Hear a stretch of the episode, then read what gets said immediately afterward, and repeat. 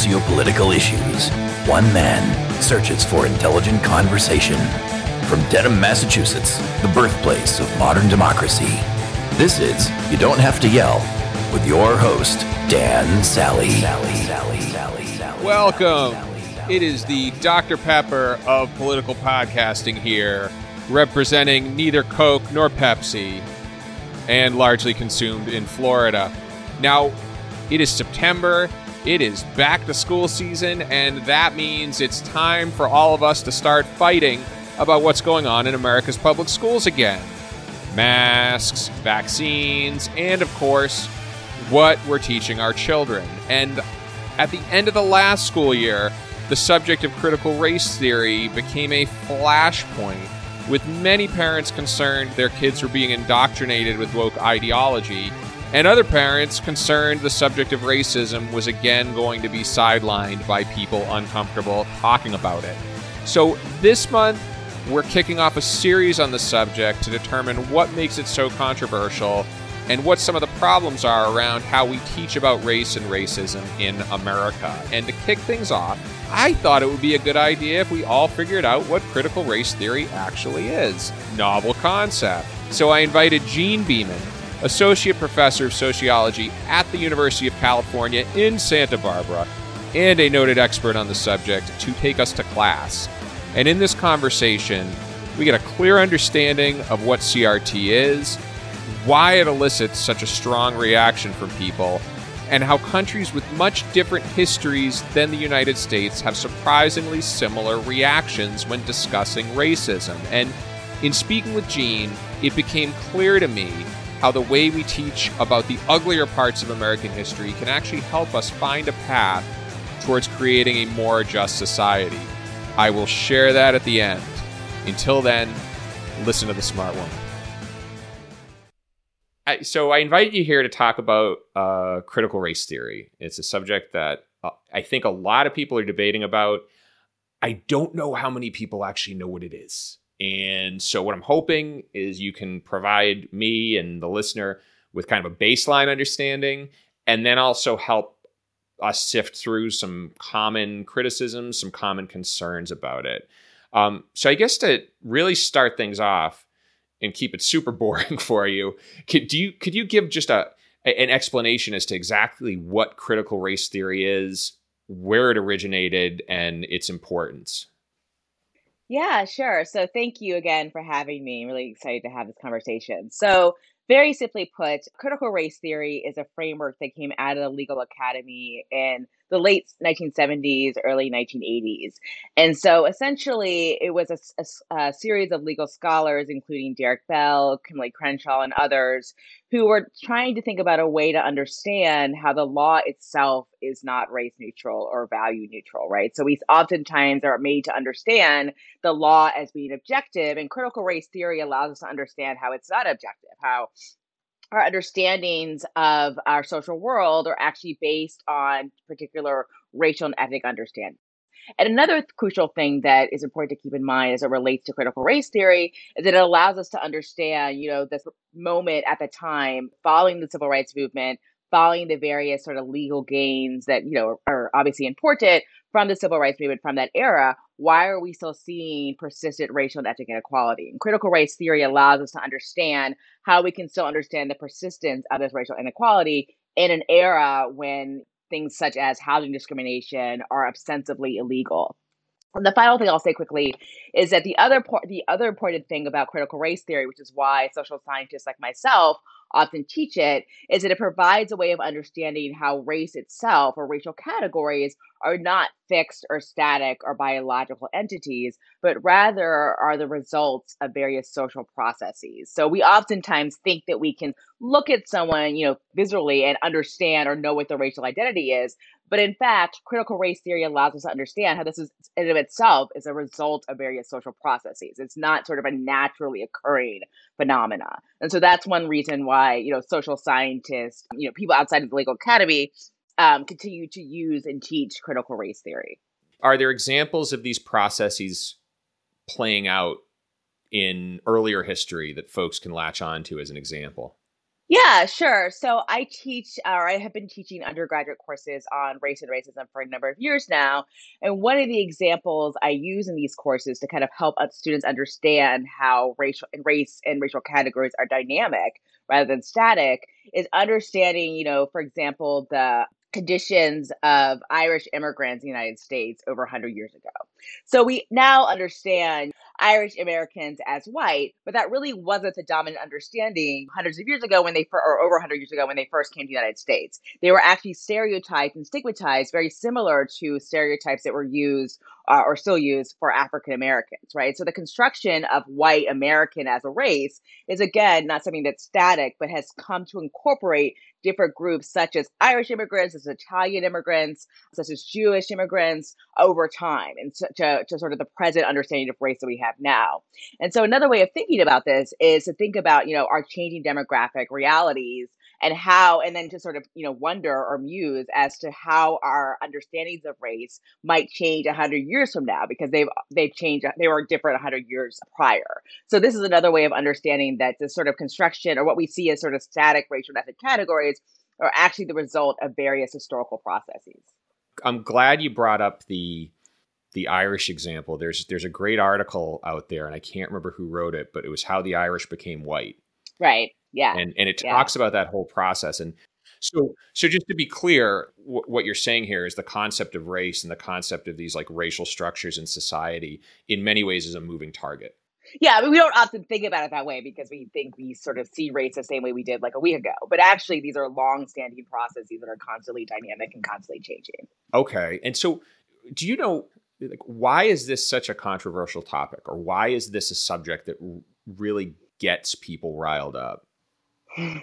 Yeah, that's such a great question. I mean, I think it's like one of these things that as an academic, I, I want to separate what critical race theory is, the framework, from the debate around it, because I think the debate actually isn't about critical race theory. It's about the sort of misinterpretations of what critical race theory is, right? So this is not like a scholarly debate, such as, you know, what I and many other academics spend our lives doing.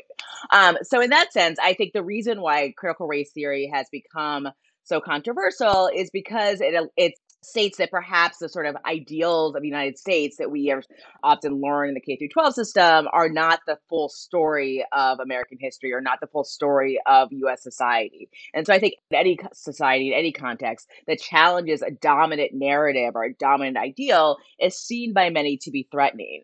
And I think in the context of the United States, the narrative that we often tell ourselves, beyond the narratives of sort of being founded on ideals of democracy and equality and these sorts of things, it's also this narrative that racism was part of the US's past and not present society. So I think any sort of evoc- evocation that racism is still relevant today is seen as threatening to people who, again, are so wedded to a dominant narrative in which it is not.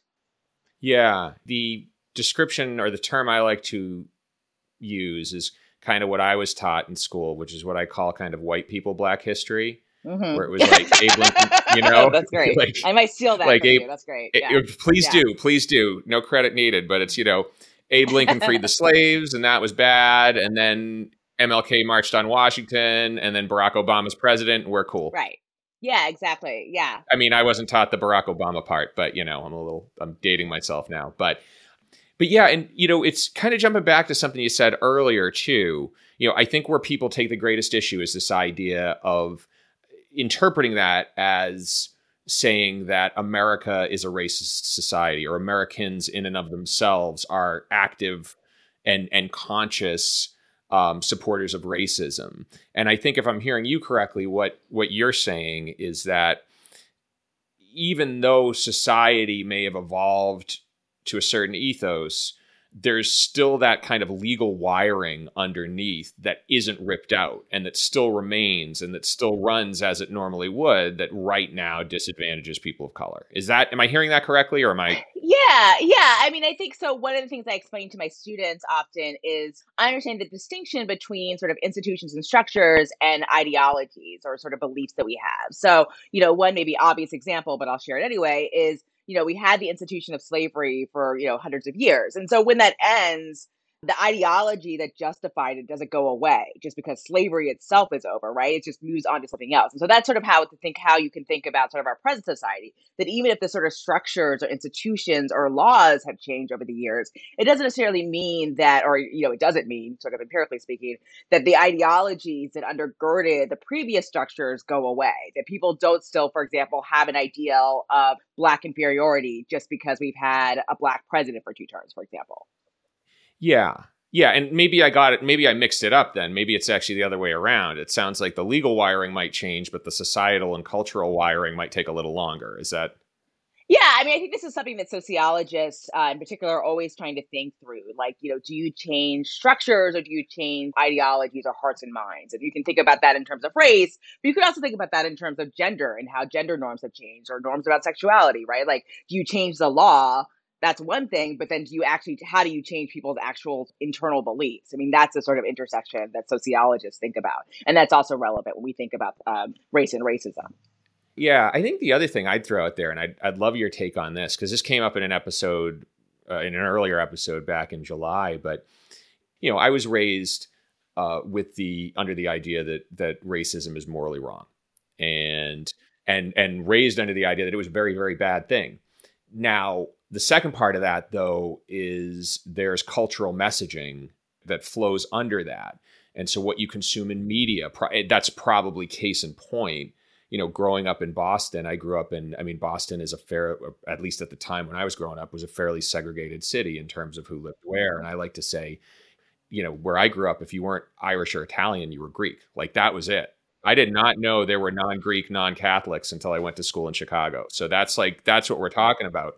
And so I, I think that there's there's a lot of maybe let's call it subliminal or subconscious messaging that can seep into people's minds. And and I think that that the big battle a lot of people, you know, I'll just speak again, my age have to fight is the idea that, you know, yeah, you were brought up with this moral principle, but there's also a lot of other messaging coming your way that's reinforcing this ideal that you were brought up to be morally opposed to. If that does that make sense or yeah, absolutely. No, I think that's part of why it's sometimes really hard to have these kinds of discussions because I think, yeah, I think you're absolutely right. I think a lot of people are raised to, to learn that, you know, racism is morally wrong. So if you say anything that suggests that they might be complicit in any sort of racial inequality, it's seen as a personal attack or personal threat. And that's what I think gets in the way of having these more generative conversations. Yeah, absolutely. Yeah. And part of the reason I bring that up too, just to maybe at, at, the risk of talking about myself a little too long, but I bring it up so if there are other folks out there listening to this, and there are other folks who might feel a little, you know, start to get a little defensive as we wade into these waters, just keep in mind, like, just keep in mind it's a process, and I I, I do think everybody needs to take stock in themselves. And, and kind of understand how that that could, they could do better. And I really like to make sure people understand nobody starts off on the right foot in this country, at least not in my estimation. So jump into something a little, you know, maybe a little more concrete. We've started to find there's critical race theory and then there's what everybody thinks it is. Is critical race theory actually being taught in public schools? Because I've done a little research and I the answer seems to be no. Yeah, no, it's not. And the funny thing is, I mean, it's not really funny, haha. But like the funny thing is, it's like, I mean, it really because it came from the legal academy, it's not even taught in a lot of you know college curricula, right? So like, it's a it's a relatively niche theory that's act in the sense of it actually being taught. But again, like how people are misinterpreting it, it's being sort of misinterpreted to being like anything that's about race and racism, and that's seen as critical race theory, and that's part of the hysteria that we're that we're witnessing presently. But no, I mean, there's no curricula um, in the K through 12 system, and you know, I would argue even many graduate programs that involves critical race theory. Yeah. Okay. So that's clear, and and two, I'll put this in the show notes as well. Everything I could tell from all the polls I've heard 90 to 96% of teachers polled have said critical race theory is not being taught. And I'm not even sure if that remaining 10 to 5% are using the same definition of critical race theory that you are. I would say I doubt it. It sounds very university level. Does it sound like there's going to be a picture book dedicated to it? So Yeah, exactly. yeah. So I, I want to get into some of the the critiques around critical race theory. And I'm going to start with, I guess, what I view as the most extreme, and then work our way towards what I might, con- what I'm going to call kind of the mainstream critique of critical race theory. or the one that might be most popularly accepted. The first one, and one that I've seen in a lot of different YouTube videos and memes and so on, is the idea that it is somehow rooted in Marxist ideology. Do you have any idea where that came from? I don't have any idea where that came from. The only thing I could say is that I think Marxism, I mean, it sort of relates to the ways that Marxism is used as a quote unquote boogeyman for everything that's seen as non American. So I think that's where it's coming in. But in terms of the sort of, again, like the actual theoretical frameworks, I don't see that connection at all. Yeah. yeah I mean, I grew up, I was a kid in the Cold War and mm. I, I don't know. It just, it seems kind of dated. That's me mm-hmm. editorializing, but okay, good. right, right. So there's yeah. no so so bottom line though is if is any tie to Marxism is probably a very loose a, a, a, a loose interpretation of maybe some shared observations on class struggle or equality or something to that effect, would you say? Yeah, yeah. I mean, I think there's this is sort of I have to again make the distinction between sort of what scholars are saying versus how the debate is actually unfolding. But I mean, I think that there are scholars that are have brought to fore the notion of racial capitalism, which, among other things, is sort of critiquing how our sort of form- formulation of capitalism in the United States is very much imbued with race and racial difference, right? But again, like even that, I don't think is is really part of the debate when people are talking about this. So, yeah, and so then if we move if we move a little closer, yeah. uh, I won't say to what. I'll yeah, just say if we move a little further away from from Marxism, and we leave the red scare and then we enter the next one which is the which is the idea that critical race theory is racist in and of itself and so the idea is that if you teach white children that they're guilty of supporting a racist power structure and black children they're handicapped by it. You almost create this self-fulfilling prophecy and the idea of teaching anything but the idea that we're all created equal is bigotry in and of itself. Yeah, I think that's a really that's a definitely a much more mainstream critique and one that I think even non-whites can share or have shared. And so, uh, you know, essentially what I say to that is I, I think we have to sort of keep in mind that that you know being taught that white american history is the history is in itself a form of violence if you will a form of symbolic violence right? And so we've been doing that in the curricula for hundreds of years. Like we've been sort of marginalizing African American history or, you know, Mexican American history or Indigenous American history for hundreds of years. And so I think that, you know, when we have a curricula that says that maybe other people were important besides these great white men that we venerate, it's seen as threatening or um, limiting what children can do. But really, it's actually only a different side of what we've been doing to non-white children in our education system for hundreds of years, right? The other thing I would say is that I think the important thing to keep in mind also is the distinction between us as individuals and larger societal structures, which is of course something that sociologists think a lot about. Yeah, so I get the point that like you know white children don't want to be told that they're racist or they're whatever, but at the same time, the point is not to say that you as an individual white kid or child or white adult is racist, but rather that you know the construction of a white american race that you've been put into has comes with these particular advantages or benefits that have nothing to do with you as an individual. So i really you know in my own classes try to get students to understand the distinction between their own re- individual identity which is racial but also you know relates to gender and sexuality and these other things with the sort of broader societal frameworks under which we all operate so the last one that comes out, and this is really this is really where I think the bulk of the legislation lies. And this this kind of I think builds off what you just said. You know, the idea that we should be teaching the ideals of America. Mm-hmm. So we sh- we we should be teaching the ideas in the Declaration of Independence mm-hmm. and in mm-hmm. the Constitution and in the ideals that we share that everyone's created equal, mm-hmm. that everyone's entitled to equal protection under the law and that that should really be the focus. Mm-hmm. And again, when I look at the when I look at the the changes to law that I'm seeing written and the changes to rules and state boards of education, that's where the bulk that's where that's where it really lies. What are the proponents of those rules missing? That's a really good question. I mean, I think the, the important thing to do though is to remember to keep these things in a particular context and understand the context under which these sort of founding fathers had these ideals, right? And so, you know, I think, and yeah. and related to that, I, and I don't think this is particularly negative, but I understand that it's interpreted this way, is that we have to understand that people are complex. So even when we have these sort of, you know, the Declaration Declaration of Independence, we have to understand the context under which that was written, under which those ideals came from, and not just talk about one part of the sort of ideals of equality while missing that people were having these discussions in the midst of subjugation of an entire race of people and the forced displacement and eventual genocide of indigenous Americans, right? Like we can't separate those two things out. I don't, I don't mean that in necessarily negative sense. I mean that that provides the full context under which our society was formed, was developed. We can't just talk about one and not talk about the other. 40%, folks. That's the number of people in America who don't identify with either major party, bigger than either of them in terms of voters. 60% is the number of Americans who feel another major party is needed. Both are a signal something's wrong, and both are a signal Americans are looking for something more. And that is why you listen to You Don't Have to Yell. Now, nothing's going to change until we open up the two party system to real political competition.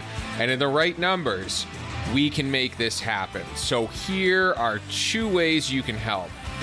Number one, if you dig the content on YDHTY and you know someone else who would, please share this show with them.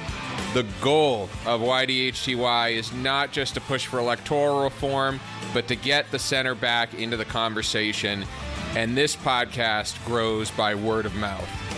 Number two, if you want to take action in your state, visit rankthevote.us.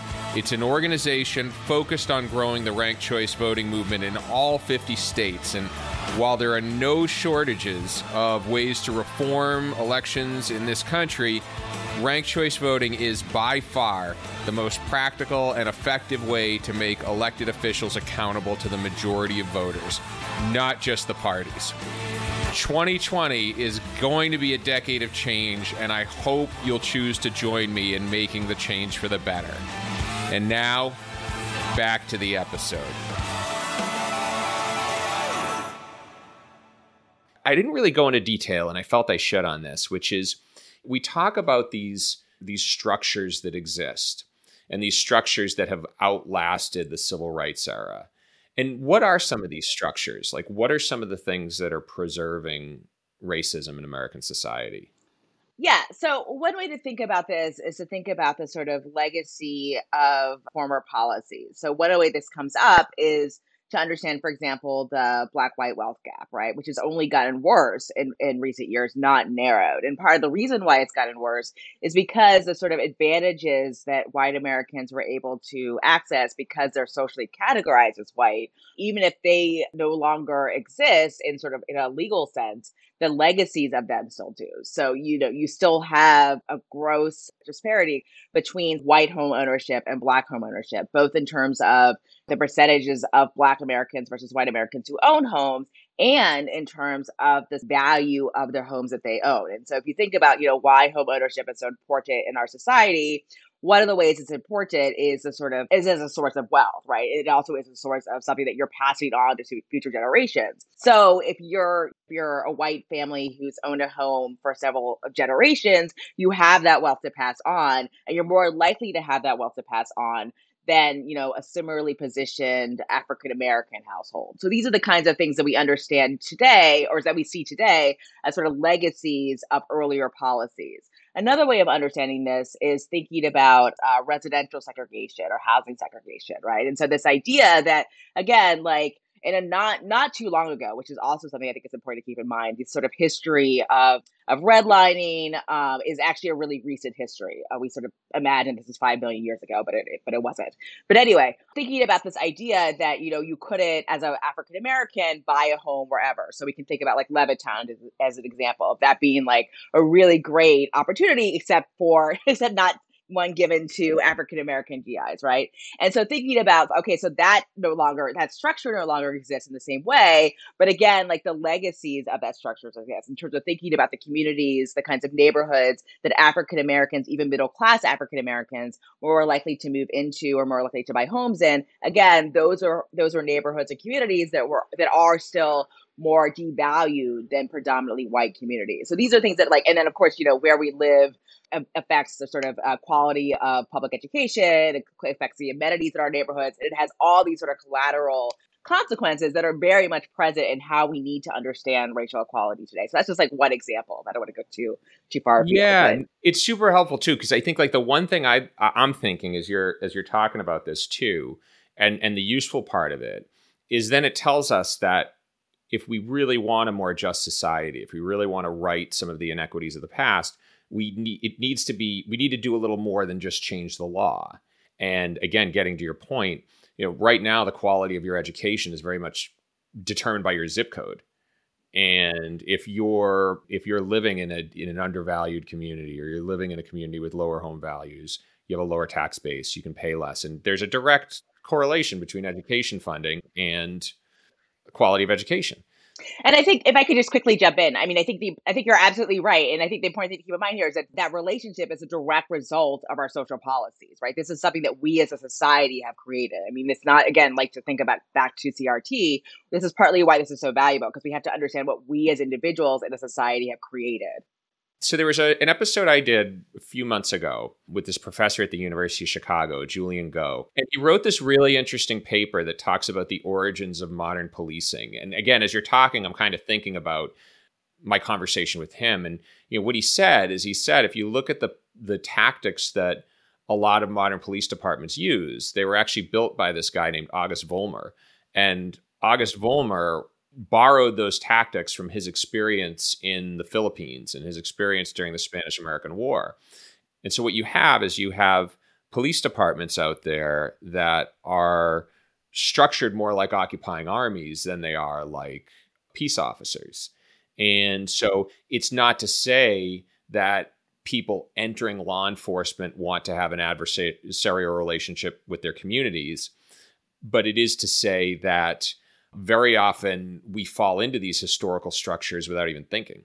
And they just execute until we take a look at them and understand what needs to be tweaked in order to improve them. Right. Yeah i know i think that's a great example of thinking about how sort of you know again even though we have individual agency we're so, we're often sort of in working within structures that have particular incentives or not to act a particular way. And i think the policing the example of policing in the united states is a great example of that yeah, and, I think like if if I'm again if I'm talking to the people who might be skeptical, or I'm talking to the people who who are watching this or listening to this because they saw critical race theory and this is an issue that just really disturbs them. They just really don't like the concept. If if I'm to kind of digest it and put it in my own terms, eh, really what what what I think it sounds like is really using history as a framework to understanding how we can solve some of the remaining problems, remaining societal problems of inequity.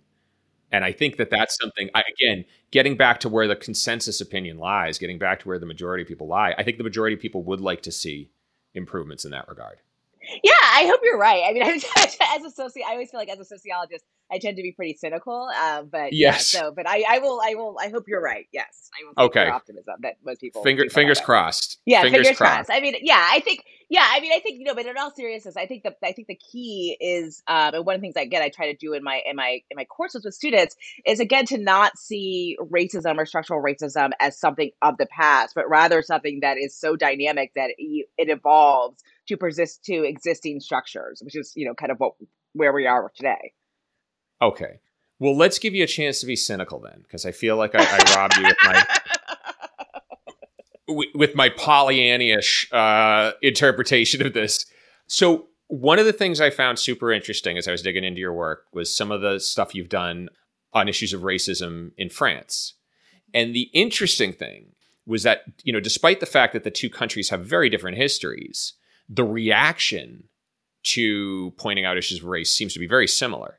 Yeah, yeah. I mean, that's it's been really fascinating to me as someone who's dedicated a lot of my career to study issues of race and racism in France, to see the debate around CRT unfold here, and then also sort of the reverberations in France. Because in France, to be kind of the sort of simplest way of saying this is, you know, its Republican ethos means that it, every individual is seen as an individual in relationship to the state. So there's no kind of African American community, or there's no sort of rec- there's no acknowledgement or measurement of any racial or ethnic category in France, right? And so ostensibly, they imagine themselves to be, you know, colorblind or, you know, what we used to say here in the United States, like post racial. But I mean, one of the things that's so obvious that I've learned from my work and from the work of many scholars who study these issues in France is that it actually doesn't work. So, not measuring or not acknowledging racism doesn't mean that racism doesn't exist, doesn't make racism go away. And so, this is part of why I think it's so interesting the present sort of controversy against CRT in the United States because ostensibly the idea is like let's just not talk about racism in the K through 12 system so kids don't under don't learn that they're different from other people. But in fact that's actually not how racism works. Kids totally learn that they're different from other people. They learn that, that, that those differences have meanings whether or not it's actually taught in the curriculum. So that's not actually the intervention that's needed. And France is the perfect counterpoint of that because it's been doing that for you know thousands of years. Yeah and and it sounds to me too like the one similarity between the two is or maybe a couple similarities. You know, number one, they hear that and they say, well, this runs contrary to the ideal of the state. This right. runs con- right. this runs contrary to who we are as a country. And so we really shouldn't talk about this. But another thing I'm I'm having a tough time with, and, and the thing I'm I'm I, I'm I'm trying to figure out is I, I think is the discomfort around it. Very I, I under I understand how some people might feel very bad when hearing that. You know, I do understand how there could be discomfort created by hearing, hey, you know what, the environment you live in has supported a certain principle and certain injustices that you that you yourself have grown up in opposition to or you feel you're in opposition to. And and I think what I what I don't get is is why there is such a reflexive um, jump to color blindness because this you know, it exists in the U.S. Obviously, it exists in Brazil as well, where uh, you know, with a lot of their discussions around race, and it sounds like it exists mm-hmm. in France. And, yes, yes, it does. Yes, you know, uh, is that and and yeah. it just it, it, seems like folk. It does. Is it? I mean, it seems like folks are just kind of stung by it, so they just kind of go with what they know, and they're just yeah. like, I, I mean, I don't know if you have any thoughts. You mean can, you mean what they know being colorblindness, or yeah, like I think colorblind is easier. I think it's easier to say, well, you know what, we're all one race, we're the human race, and let's just keep going that way. You know, what's I mean, yeah. what are those folks missing? That's what that's that's actually what I want to get out there. Yeah. Yeah, that's a really, really great question. I mean, yeah, I have a lot of random thoughts about this. So one, I mean, I think a lot of what I'm seeing, even even before the present hysteria around CRT, and but more just before this even became a sort of common debate now. There's a lot of sort of discussion around the sort of, or there's a lot of sort of misappropriation of the Martin Luther King "I Have a Dream" speech, right? And so, you know, it's very common for people to do this kind of thing. And I get this in teaching a lot, actually, from students. Well, they'll be like, "We're supposed to be judged by the content of our color, I mean, content of our character, excuse me, not the color of our skin." So, like, what are you talking about racism for, right? And that's like I think part people really resist them or anything outside of their own individual identity being sort of relevant, right? So like thinking about people beyond their sort of individual personality or characteristics, people find that very threatening in our society. They think that gets into sort of like longer uh, notions of sort of individual liberties and freedoms, which I think we're also seeing in this sort of present hysteria around um, the quarantine or, or lack thereof. Yeah. Right. And so I think there's a way that we have such a sort of power of the individual in the society that sort of anything that's, that says that people are actually sort of, you know, advantage or disadvantage relative to their race or gender or sexual orientation or religious affiliation is, is like seen as ultimately threatening to people. Right. And so I think that that's part of the sort of backdrop to what we're having with the present hysteria now. Um, the other thing I would say though is I think there is a lot of, um, and this is sort of something I wanted to say, kind of in relation to what you said earlier, around thinking about sort of how we as individuals understand moments in history as part of a longer structural history versus sort of aberrations of that history. So, for example, I think it's not at all coincidental that we're seeing this current hysteria around CRT in the aftermath of the murder of George Floyd over a year ago, right? And I think there's a way that people have to people understand or are motivated to understand these kind of incidents as sort of exceptions to the general rule. So the normal way that we, the regular way that we think about policing or police involvement in communities, that's all fine. But then, you know, periodically you'll have these kinds of incidents where someone will be killed for nine minutes on a videotape, right? And so like that's one interpretation. But I think you then push back and say, well, actually, this is part of part and parcel of a long history of over policing of Black Americans and the ways in which, you know, this is only one of the many, many incidents of killings of black people by the police, then people become very threatened by that idea. And that's, I think, partly what you're seeing with hysteria. Like if you sort of confront people with actual structural patterns, with an actual history, that's where this confrontation comes in.